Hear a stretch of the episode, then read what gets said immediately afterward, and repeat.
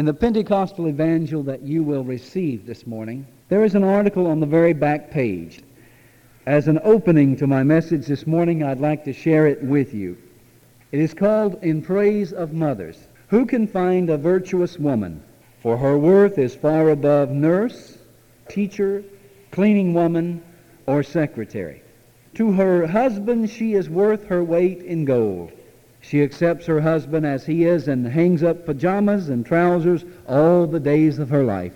Her children rise up also and call her for clean socks. She takes pride in keeping her house tidy, but she does not vacuum while her family watches TV, in some cases. She decorates her home in good taste and rearranges the furniture in season and out of season. She girds her arms with strength and takes out the garbage before it stinks. She also picks up bicycles and wagons, lest her children trip over them and dash their feet against them or before the thief comes. She cooks ample meals so her family fares sumptuously every day. Yet she counts calories and considers cholesterol lest the spirit of heaviness overtake them unawares. She does not run out of milk and bread day or night. She rises when the alarm clock sounds, prepares breakfast, packs lunches while her family looks for contact lenses and clean underwear. She does not know how to raise the hood of her automobile or to change a tire, yet she drives her children to piano lessons, swimming instruction, and boys and girls clubs. She fears no traffic by day or night. She remembers birthdays and anniversaries. She does not forget appointments at the dentist, doctor, or hairdresser. She reminds her son concerning haircuts. She seeks bargains with all her heart and drives to and fro in the city to save money. She works diligently with her hands, and all her family profits from her domestic skills. She opens her mouth with wisdom and speaks words of kindness and reproof, yet she holds her peace when football and baseball are on TV. She helps her son with social studies projects. She consoles her daughter snubbed by a young man. Glamour is shallow and fashion fades but a woman of beautiful character shall be praised. No home is poor that has a godly mother. I would add a hearty, hearty amen to that. My wife found it and called it to my attention, and I said, That's just what I've been looking for. Thank you so much. And mother's love is a symbol of God's love. If you turn with me in your Bibles to the book of Isaiah, Isaiah chapter 66 and verse 13. As one whom his mother comforteth, so will I comfort you, and ye shall be comforted in Jerusalem. Here God is talking about his love. And he uses a concrete example which all of us are familiar with. At some point or another in your life, a woman took care of you. She may not have been your natural mother because there are many people who are raised in orphanages or who are adopted by other families. But at some point in your life, a woman played a significant role. At least I surely hope so. But God's love is even higher than that.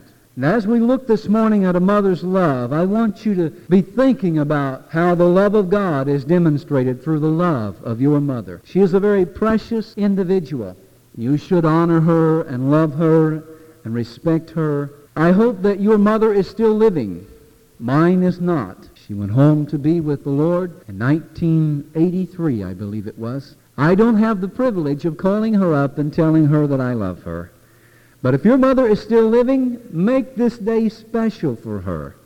And I pray that all of you men this day have made plans to take your wife out. Say amen.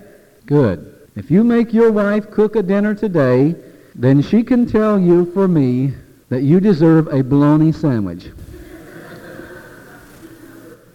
I want you to look at a mother's love in her tears, first of all, in Matthew chapter 2 and verses 17 to 18, because there is a prophecy of a time of great sorrow in the nation of Israel. Matthew chapter 2 and verses 17 and 18. Then was fulfilled that which was spoken by Jeremy the prophet, saying, In Ramah there was a voice heard, lamentation and weeping and great mourning. Rachel weeping for her children and would not be comforted because they are not.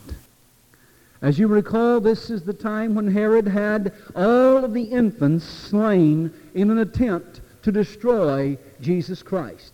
All of those, I believe, two years and under he had slain. Imagine, if you will, the weeping and crying and the shedding of tears of all of the ladies and the women, the mothers of their little children that were taken from their arms and slain. Many times mothers weep for hurt. Sometimes their children hurt and they pray and weep for them. Many times there are tears shed for you, young ladies and young men, that you do not know of. How many times has your mother prayed for you that you would walk in the right paths? How many times has her heart been broken when you did not? How many times has she knelt by your bedside when you didn't know she was there and prayed for you? How many times is that tear that you saw in her eye and you asked her what was wrong and she told you, all nothing. But maybe it was for you. Sometimes she's wounded. And when a mother is wounded, let me tell you, she is a dangerous individual. If you are the adversary, God have mercy on you. There is nothing so great as a wounded mother's love for her children.